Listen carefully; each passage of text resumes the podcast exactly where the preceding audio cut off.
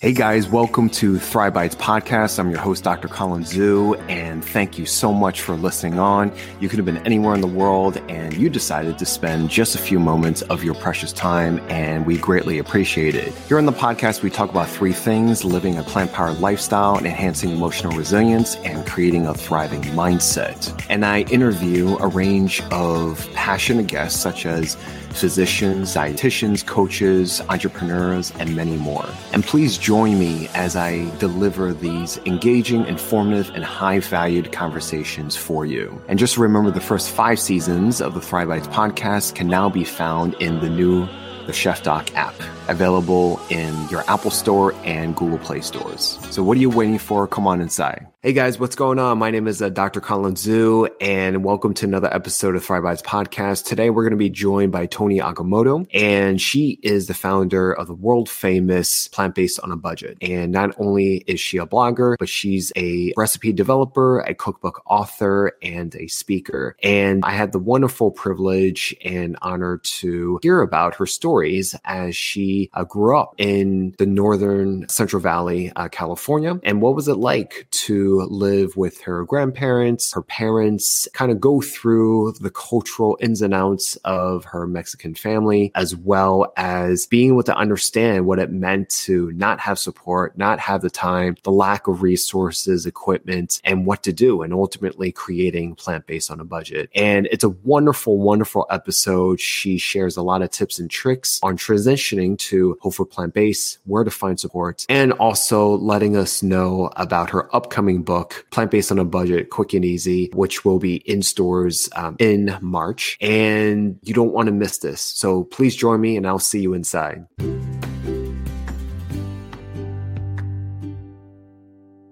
Okay, guys. Well, welcome to another episode of Thrive Bites podcast. I'm your host, Dr. Colin Zhu, and thank you so much for being here with us. You could have been anywhere in the world and you decided to share your precious moments with us. And we are really, really, really appreciative of that. Our next guest, I can't wait to introduce. Her name is Toni Okamoto. She is the creator and founder of the world famous Plant Based on a Budget website and blog. She is a not just a blogger, but she is a cookbook author. She's going to tell us about her new upcoming cookbook. She's a podcaster, she's a writer, she's an author, she's a speaker. And we're very, really, really excited for her to be here talking all things hopeful plant based, her origin story, the different tips and tricks that help us pique that curiosity, but also help us transition as well. So we're going to get straight into it. So without further ado, please welcome Toni. Hello. Hi, Dr. Zhu. Thank you so much for having me today. I'm excited to chat with you. Thank you so much for uh, coming on to the show. I know that you are a woman of many, many hats and roles and very, very busy. So we really appreciate you taking the time out to join us today. Oh, well, I appreciate you for having me here. Can you tell the audience where you're calling from? I am in Sacramento and we're having very strange weather here. It's usually a very mild place to live weather wise, but mm-hmm. it has been storming and a very strange year for our weather. And so you'll see me all bundled up. It looks like I'm wearing a blanket, but I'm wearing a big sweater and staying cozy. yeah. I didn't know whether Northern California would get hit as well, but we've been getting flooding upon mm. flooding. And I've only been in California five, you know, five years now. And the system is not set up for this, right? right. We experienced what you're experiencing early this year. We lost thousands of trees in Sacramento that were just toppled over by the wind and the oversaturated ground. And I feel for you. It's really rough. Yeah, yeah, for sure. So let's get into it. I've been following your story, your website. I've actually recommended it to several of my patients for a very, very long time. And it's very nice to see someone create something of their own and then just work really, really hard on it day in and day out, 24 7. Entrepreneur myself, I understand what that feels like. And to be able to, you know, flourish. And I would love to know later down in the interview what your version of flourishing and thriving is. But let's start from the beginning, your origin story. I think every superheroine, you know, has one. And can you take us from the beginning on how did you arrive to this point? Was it from the get go as a child? You just felt for the animals, for example, or was it somewhere in the middle of your life you decided to transition? Please uh, let the audience know your story. Well, thank you first for the kind words. I really appreciate it. I have two chapters of my early childhood. I grew up with my grandparents first, and my dad was a teenager when I was born. So he went to the Navy to provide a paycheck that would feed me and keep me clothed and comfortable, while my grandparents helped with the day to day stuff. And they were both retired. We lived here in Sacramento. It's the northern part of the Central Valley. And my grandpa was part of the Japanese gardening community here mm. and grew a lot of the food that we ate, which was really special. And my grandma, who was also retired, would cook it from scratch. And so my early childhood is full of memories picking my own food, tasting really fresh produce. But then my dad came back from the Navy and I went to live with him and he was very busy. At that time, my brother had been born. He's nine years younger than me. And he was a single dad raising two children, working mm. all the time. And we relied on more convenient foods, foods that tend to be more processed. My favorites were hot dogs and chili, from a can, box mac and cheese, hamburger helper, things like that, things that would fill us up and did not require a lot of time. And so that became my norm and it became how I preferred to eat over what I first currently chapter ate and currently eat. Exactly.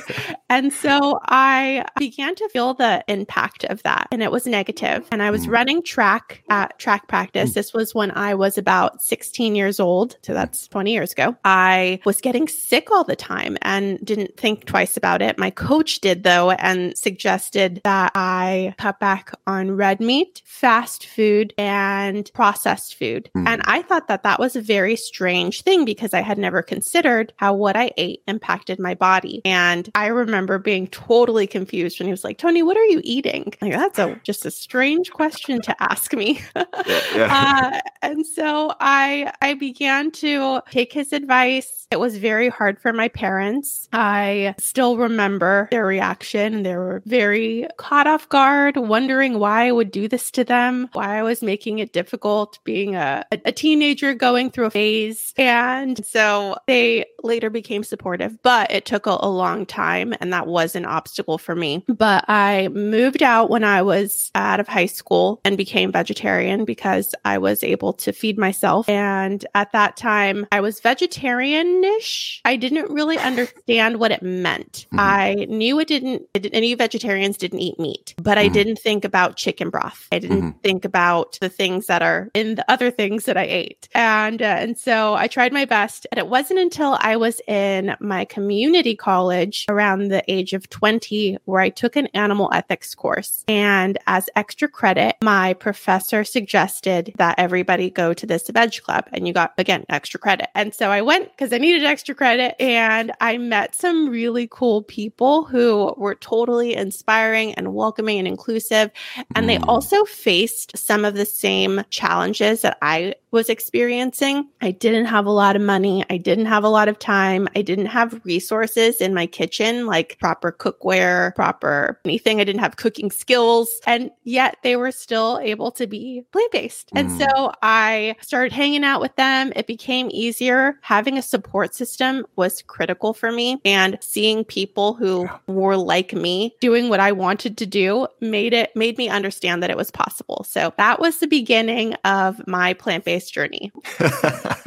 I love it. I love it. I want to go back to your grandparents and your father. And I understand that you are of Japanese and Mexican, you know, descent. So were you growing up more on kind of equally on both sides or more on the Japanese side or the Mexican side? Definitely the Mexican side. My grandpa was very unfortunately disowned for marrying someone who was not Japanese. And so I did not have a lot of experience with his side of the family. Meanwhile, we lived in a predominantly Mexican American community, and my mom is from Mexico. My grandma is a, is a fluent Spanish speaker. And so the people around me, the food that I ate was Mexican. Mm. And I want to know because we have a lot of, of our audiences from different walks of life. I'm of Asian descent. And me personally, I transitioned around 2014 and growing up on Chinese cuisines, it's, we always seek harmony and we always seek balance. So those, there's always equal portions of everything. So transitioning wasn't super hard, even though as opposed to eating just your standard American diet where it's very, very heavy on animal, you know, based processed foods and things like that. What was their reactions in terms of transitioning? Because here in California, we have a very large Mexican culture, even though there are a lot of great ways that you can go plant based. But what was your family's reactions when, you know, transitioning throughout time? Well, my family's very dramatic. It's just in our nature.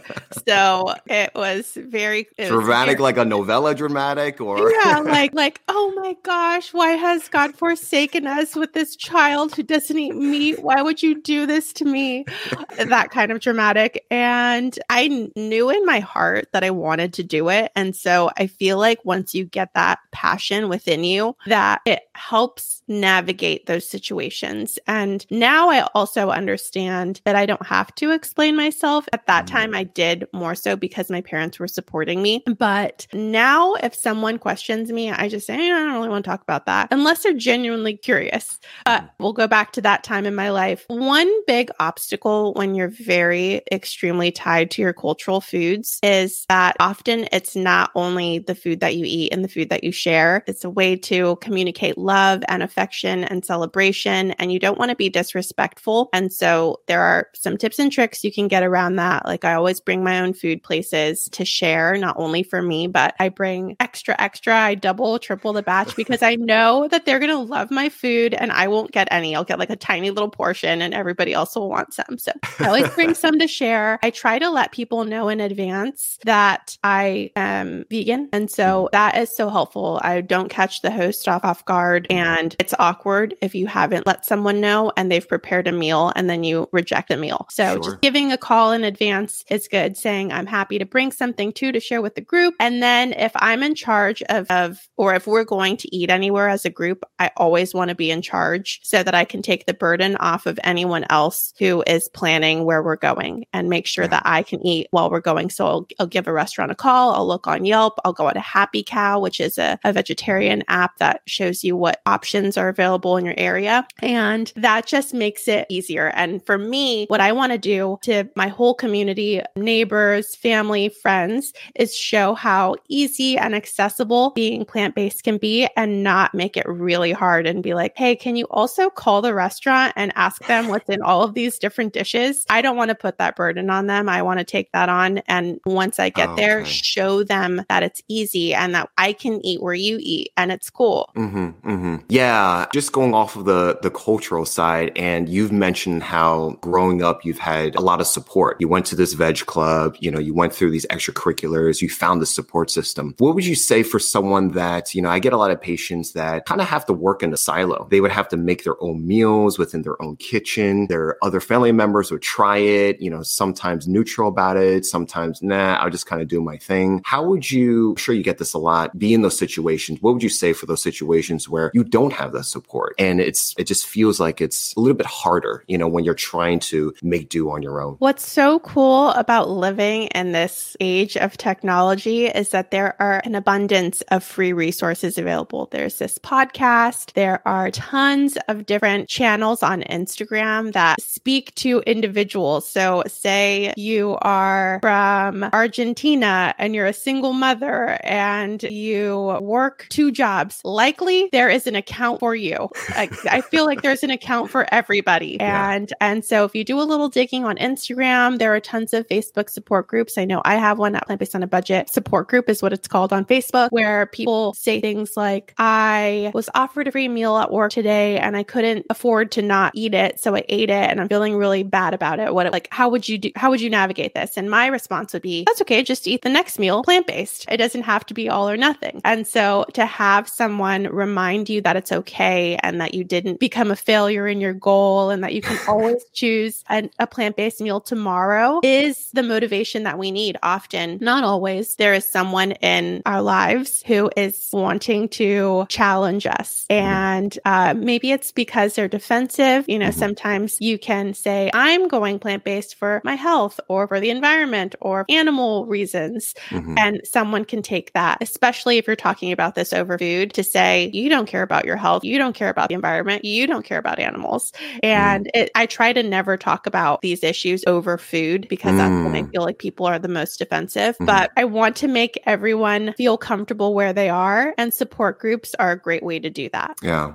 I think at the end of the day, you know, going off of uh, what you said is really about asking the why of why you transition or why you're choosing to lead a certain lifestyle and just really owning that and having enough agency and just being really firm on where you stand. And, you know, it's not really anyone's business to know all the ins and outs. It's really for you, right? You know, because I come from a health world, a lot of the reasons is for health, but you can also be whole food, plant based, and vegan for other reasons as well. And you don't necessarily need to be responsible to answer everyone's burning questions, right?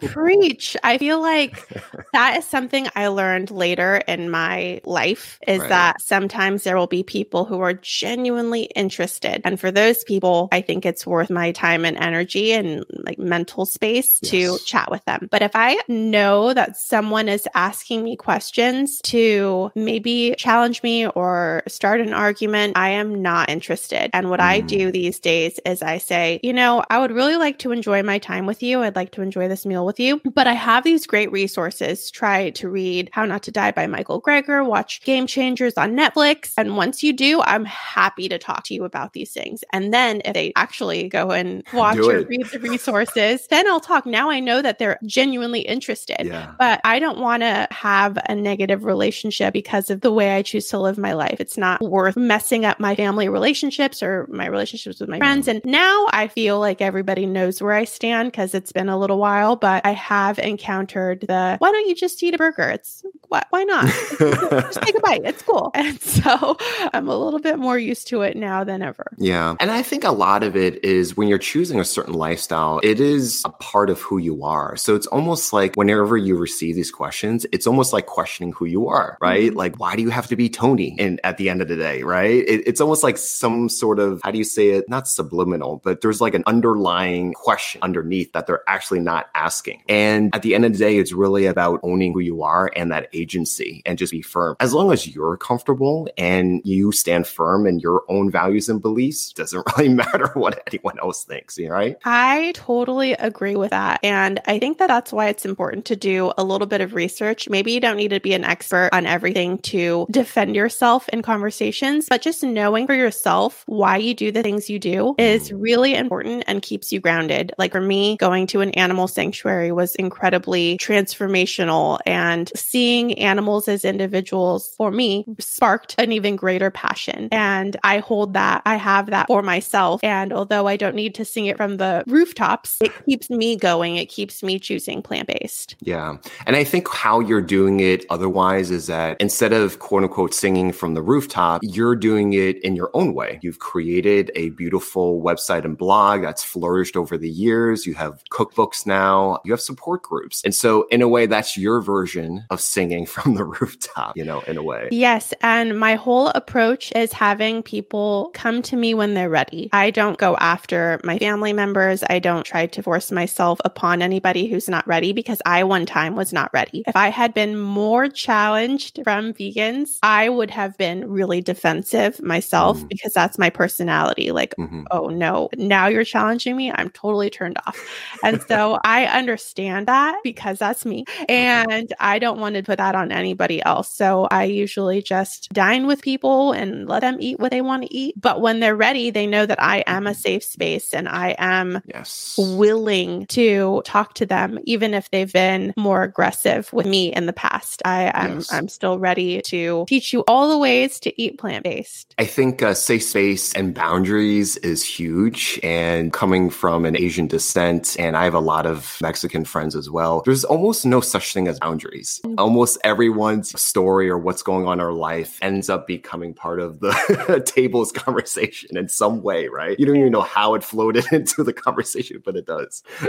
Yeah. and so quickly going back is very, very common is I don't have enough time or it's too costly. I'm sure you get this a lot. What would you say are your top tips to address those? Well, I know those things are a very big, those are big obstacles. And I faced them myself. I have lived under the poverty line. I have worked multiple jobs at the same time. I've been without a car and it can be a challenge, but fortunately, I've done a lot of the hard work and heavy lifting of creating meal plans and lots of free resources and even cookbooks like my new one, Plant Based on a Budget Quick and Easy, uh, that show you how to navigate the grocery store because that is one of the biggest challenges. Once you put your meal plan together at home based on what you have already on hand and go to the grocery store, it is so hard to stick to it with all the beautiful packaging and big sale signs and new vegan products and all of the things. And so just staying disciplined and understanding why you're doing what you're doing. For me, it was to get out of debt. I was in an immense amount of debt and I wanted to at some point not live in such a hard way where I couldn't easily rent an apartment or one day I could get a car loan or these things that yeah. seem normal to people with good credit. I didn't have that experience. And so I wanted to one day be able to like not have a cosigner or something like that. And so mm-hmm. uh, I stayed really focused and disciplined. And I, I feel like the, the, the thing, the common theme that keeps coming up is your why and, and allowing that why to be disciplined for you and mm-hmm. going to the grocery store and sticking to your, your shopping list, understanding that the grocery store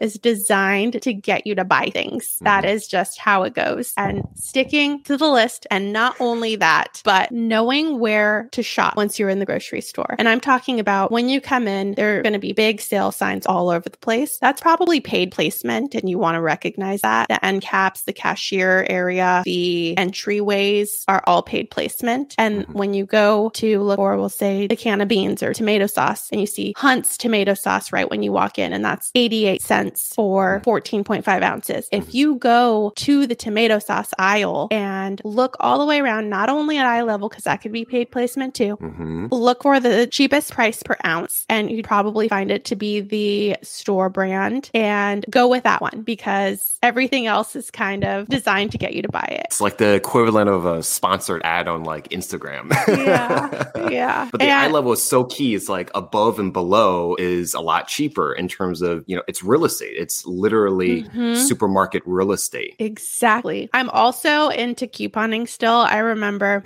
my mom would totally embarrass me. My dad remarried later later down the line and she would go to the grocery store with a big accordion folder that was mm-hmm. organized and like color coded and had all these different yeah, exactly. Like and she would stand at the line looking at what she bought and is pulling her coupons out and I would be like, "Oh my gosh, please, like get me out of here." But now you can be really discreet about it. I'm sorry, most grocery stores have an app where you can download um, a barcode and create a profile for yourself and clip coupons within the app. And once you're at the grocery store, you just scan it. Closest grocery store to me is Sprouts, mm. and they have an app. Uh, they also have double ad Wednesdays. So knowing your grocery store and what their sale schedule is is really awesome because if you go on Wednesdays, you get last week's sales plus this week's sales, plus you can use your coupons. And so sometimes you can be saving multiple dollars on something that you want. And what's really cool is that when I was little, you tend like the, the coupons were mostly manufacturer coupons, mm-hmm. like Lucky Charms. You get 75 cents off if you use a Lucky Charms one, the coupon. Mm-hmm. But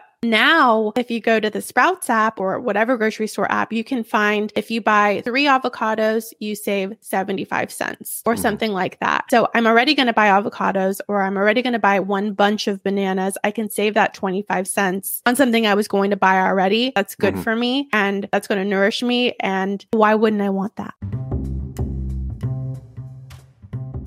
Hey guys, we're going to be taking a short break, but don't go anywhere. We'll be right back.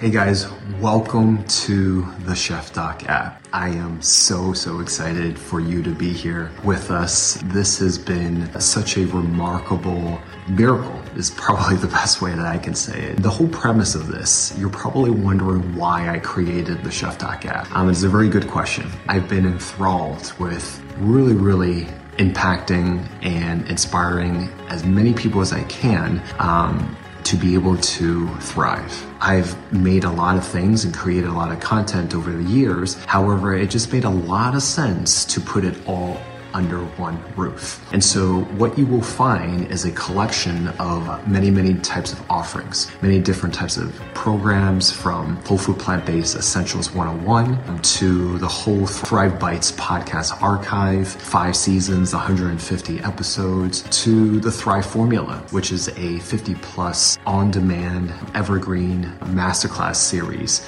interviewing so many different types of wellness experts on learning how to thrive. And my Thrive Medicine 21 day challenge, plus many, many, many more coming soon. So stay tuned for that. So there are many ways to be able to access this content. One is there are free lessons for you to try out, see what we have here. We have something for everyone. We have audio content, we have video content, we have quizzes. We also have a community feature where you could also uh, talk to other uh, members of the Chef Doc app to be able to engage in discussion, share with others what it means on how we can continue to thrive in our own lives. And you can also upgrade whether you want to buy things one off, you can buy programs and content one off, or if you want to join us on a monthly membership subscription plan where you could have exclusive access to all of the content plus also Q&As where I answer your burning questions on anything from plant-based lifestyle to physical activity to how do I improve my mental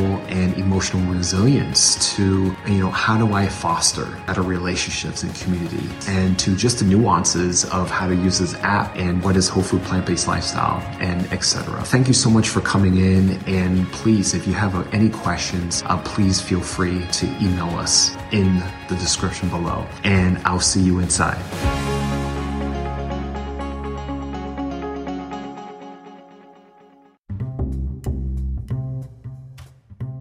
Welcome back to Thrive Bites. Let's get back to the interview.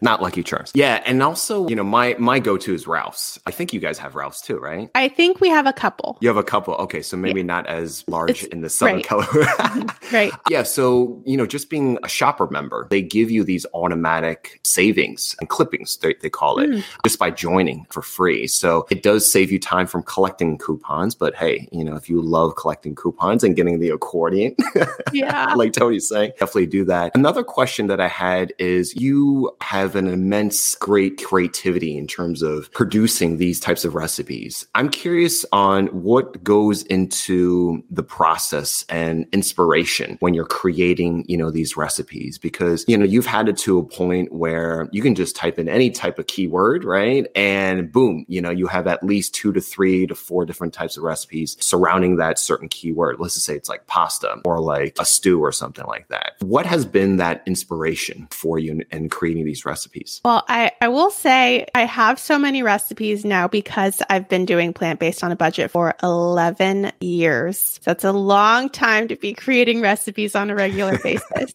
I think I have somewhere around a thousand, maybe. Nice. And what keeps me inspired, I live, again, I mentioned this earlier, but I live in the northern part of the Central Valley where we grow a lot of the country's produce and even produce for some of the world. And so growing here, is very easy, and a lot of people are backyard gardeners. And I have about 12 garden beds, and mm. I try all different types of produce, even produce I don't really like. I know mm. that if mm. I grow it, I'll eat it because I, mm. I spent the time and effort to grow it. And so I stay inspired by trying different types of produce, by having an abundance of one thing and trying to figure out, okay, what am I going to do with a million pounds of zucchini and two million pounds of tomatoes? and so I, you can create your own CSA.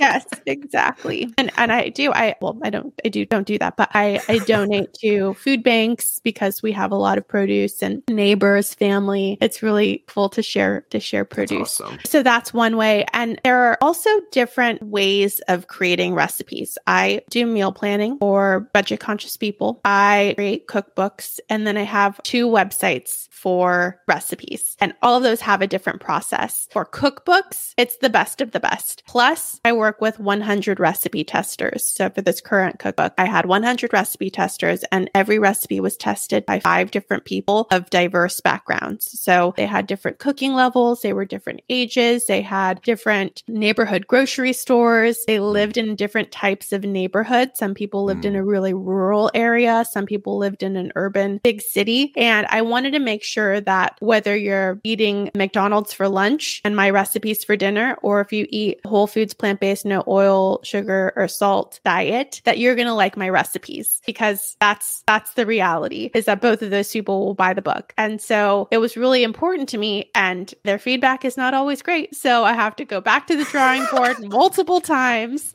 and, and make it work for everybody. So that process, but oh, man, for that, that, that, yeah. that is because imagine you have five each, let's just say you take recipe A, you have five different feedbacks on that recipe A. Wow. That that's, yeah. that turnover can be lengthy. I, I, I would imagine. And it's a thorough survey that I give everybody. It's how much did it cost you? Where did you, like, were you able to grocery shop all at one store? How long did it take you? Did your family like it? Did you like it? Did you have to change anything? I want to know what the process was like. And of course, how much money and time they spent on it to make sure that it stays within a certain budget and that it is family friendly and that like there are so many things you have to hit and everybody has to like it. So it's, it's a tough process. That's awesome. That's awesome. Well, definitely uh, eating the fruits of your labor is the goal, right? So, so you know, a big, a big over time, we've talking a lot about planetary health, global sustainability, and a lot of it is directly related to food. And a big problem in America is anywhere between thirty to forty percent the average American throws away in terms of food waste. Is this something that you address with your audiences? And if so, you know, what are your uh, tips for trying to minimize as much produce or food waste as possible. Most definitely. I talk about it all the time and I have a section of my new my new book about this and I show how to do different types of produce food storage as well as storing your leftovers because I'm a big leftover eater and it saves so much time throughout the week to eat leftovers, but a lot of people don't know how to store. So some basic things that I can share easily are the way you store, we'll say cilantro or parsley. My husband used to call cilantro cilantro. No, my husband used to call our house the place cilantro comes to die because as soon as we brought it in the house, it would like wilt and go soggy right away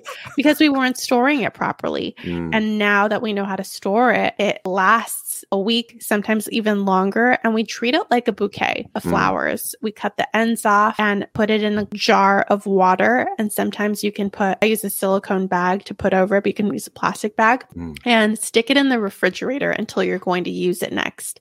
And that really extends the life. One big tip is to change the water throughout the week so it doesn't get a mm. funky smell. I do that with some lettuces like romaine. I do that with parsley. But when it comes to leafy greens like spinach or herbs like basil, I store them in a container that is airtight and laying flat with paper towels on either mm-hmm. side to absorb the moisture. Mm-hmm. You know, when you leave it in the bag for too long and it gets a little bit soggy, there was too much moisture. So we yeah. want to absorb that moisture. And another thing I want to be totally honest about is that sometimes I don't do that. Like I'm just busy and tired and I don't have the energy or time in my schedule to be like fussing around with things. If I leave the fresh spinach in the refrigerator and I'm mm-hmm. going out of town or something like that, I'll just drop it into the freezer. My, my freezer's below the refrigerator. I know mm-hmm. a lot of people have theirs up above, but I no, drop I mine in the freezer I drop mine in the freezer as is, like in the bag, straight up. And I don't fuss around with it. But when I need it, it's still good. And I'm able to pour it directly in a soup or a stir fry or a smoothie. And it's already because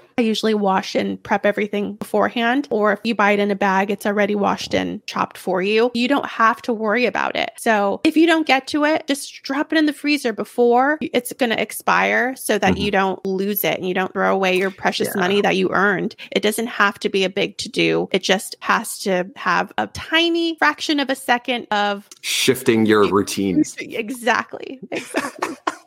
so instead of looking at it and be like, ah, it's about to go soggy, and then your immediate reaction is to go in and you know throw it into the trash. Yeah, it's to drop into the freezer. You know? Yes. For some, it's they have to open it from the side. So. yep. And you can go and do proper proper storage later, but if it's going to go bad and you don't have any time, you can get to it later as long as it's in the freezer. Yeah, yeah.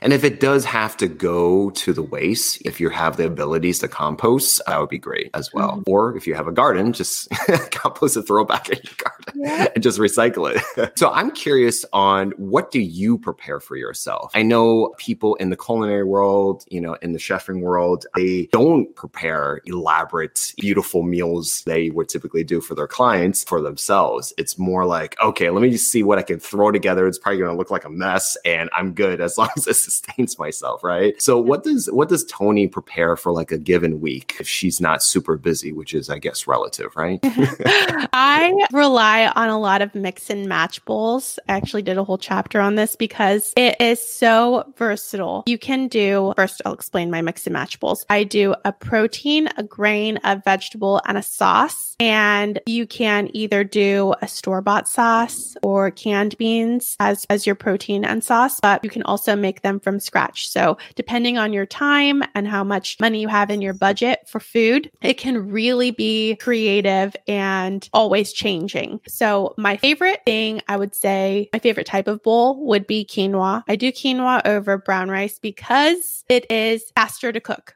That's mine. That's why. I That's what I do too. I make I, I I do quinoa and brown rice together. Oh, you do? Okay. Yeah, it's like the it's like the best foundation and bed for yeah. everything that you put on, on top of. Yes. I like it. I have a pressure cooker and it cooks within 5 minutes. So, super fast, but also on the stove top it's 20 minutes unlike brown rice which is 40 minutes. So, it's a, a very fast cook time and then for my sauce, I love a peanut sauce. I like a peanut mm. sauce because you can do a lot with it. You can put it in a wrap, you can dip your wrap in it, you can put it in some noodles and vegetables with some tofu, you can do nourish bowl with some brown rice and some veggies and baked tofu and pour it on there. Oh my gosh, it's so good.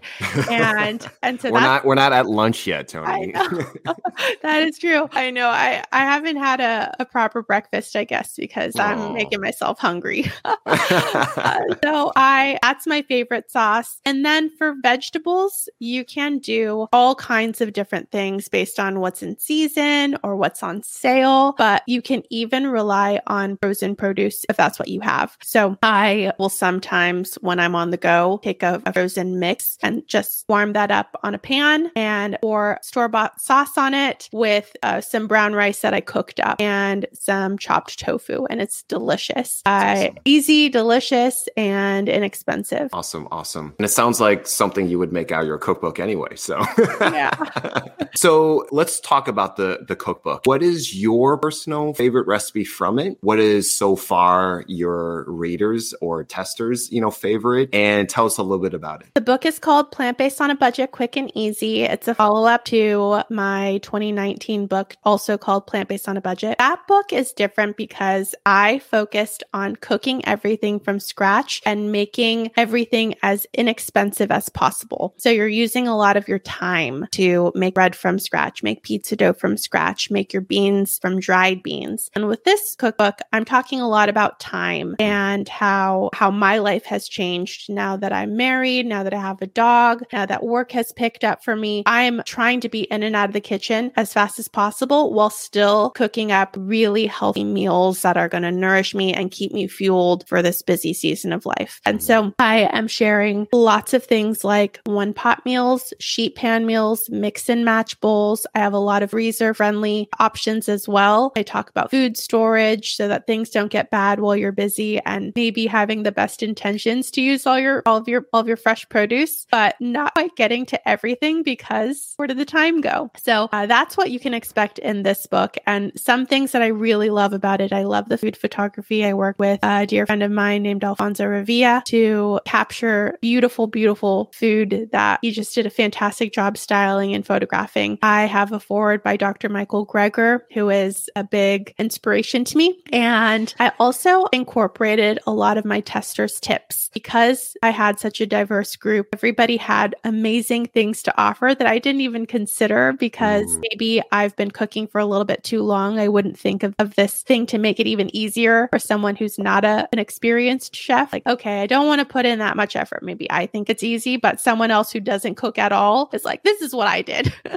uh, or this is what I made did to make my children like it. Or this is, we don't have this ingredient easily available. So I swapped in this. I, I incorporated it. I gave them credit. And I also leave a lot of room for the reader to get creative. I created these empty lines and I put my tips there. And I want everybody who's reading the recipe to modify it based on their preferences and then to remember in case they liked it or didn't like it, not to do it or to do it again in the future. That's awesome. I think that's a great feature to have because a lot of times I would just earmark mm-hmm. specific recipe page and then I would just actually write on the side of the actual, you know, recipe. And that could be like if someone else is reading it, you know, I'm butchering my own handwriting, so that doesn't help. I look at my own handwriting, I'm like, what did I write? So so, you know, actually having proper lines is actually a really cool feature. So I'm glad you did that. So my last two questions is being that you're in the game for a long time, you know, more than a decade, looking forward to the next maybe like three to five years where whole food plant based is going, where veganism is going, just eating more plants is going. You know, you have a beautiful, you know, quote from Michael Pollan, you know, eat food, not too much, only plants. Where do you see this going, looking if you had a crystal ball? And are you happy with that type of movement? I am basing everything on my experience talking to people regularly. So in the past 16 years of me being vegan and from the past 11 years of me working with people through plant based on a budget, I am so hopeful for the future because of how much progress has been made in that time. I know that it was really rough when I first started and there were not a lot of delicious plant based milks available, or I had to make a lot of the things from scratch that I don't have to anymore. And people know what vegan means when I go to a restaurant, they know how to pronounce it. My family knows more than one vegan now. They have people in their work lives or friends who are trying vegan or eating mostly vegan. And that is so cool. I know things are changing because my parents were once like, oh my gosh. And now they're like, oh, my daughter's been vegan for a long time. Like, so no more, no more this, no yes. more, no more drama. no, now no more this. And now like more like, well, my daughter has been doing it for a long time now. So it is, it is very inspiring to me. And I'm hopeful that it'll continue to get easier for people who are just coming into eating plant based. Maybe they're dipping their toe and hopefully their families are more receptive and they know people who they respect and admire who are also vegan, who they can lean upon and find mentorship in and get that support because it is really important for long term success to have one person in your corner. Yeah, very, very true. I think uh, we're stronger together in terms of supporting one another as well as, you know, having this community. So I'm glad that you've done so much work on your end. Last question, and it's a question I ask all my guests is what are your top tips, top three tips on thriving and flourishing in your own life? This podcast is about creating a thriving mindset. So it's not, uh, not just about, you know, day in and day out about your own passions, but at the same time, what do we do in our own day to day routines and self care and lifestyle that help us to flourish even more? So I want to see what you can share with your audience, with our, my audience and your audience. There, your audience is going to listen to this too. So, well, I love that. I think what keeps me inspired is that I know I'm not perfect and I don't strive for perfection. I strive for progress. And I also encourage people to show themselves grace because there are a lot of times where life is challenging and sometimes your goals move further away from you instead of closer. And that's okay. You can continue with this long term mindset that it doesn't have to be today. It doesn't have to be all or nothing. It can be these incremental changes and a slow transition. It took me four years to be vegan. And even then, I've been imperfect. There are times where I ate something on accident and even on purpose that I thought, Ugh. but the next day it was vegan. And, and I'm always thinking about doing the least harm to my body, to the environment, to the animals. And I hope that people can be as graceful with themselves, even if it's not with just your diet, even if it's in life in general. Being kinder to yourself will be greater for your mental health. It'll keep you inspired to make healthy habits part of your lifestyle and will be overall good for you. Yeah. Yeah, that's awesome. The grace part is definitely very, very key and just allowing yourself a lot of patience. They say that, you know, good food takes time. And I think that striving and optimizing our own well being also takes time. There's no shortcut to this. So, so Toni, thank you so much for being here again and sharing your story and your tips and tricks. And I wish you so much success on your upcoming second book launch. Very, very exciting. Can you tell the listeners and audiences uh, where we can find find you and how we can purchase your upcoming book. My book can be found at plantbasedonabudgetcookbook.com and I am across social media platforms at social at plant based on a budget. And then uh, my website, of course, is plantbasedonabudget.com. And thank you so much again for having me on your show. I really appreciate it. Yes, no, thank you. It's been a blast. Next time we'll definitely get together and your your fur baby. Yeah. Paul talks a lot about the fur baby. So yeah. guys, thank you so much for watching watching this episode. If you like this, please like, share, and subscribe. And if you felt that this was a benefit for someone else, please let them know. Until next time, please say goodbye to Toni. Hey guys, we hope you enjoy that episode. If you like that, please like, comment, and subscribe. And uh, please follow us on Apple Podcasts, Spotify Podcasts, and anywhere that you listen to your podcasts. And if you felt that this was a benefit for someone else, please let them know. And also remember that the first five seasons, 150 episodes, now can be seen and heard on our new The Chef Doc app. And don't forget to give us a five star rating, and we greatly appreciate it. So, and we'll see you on the next one.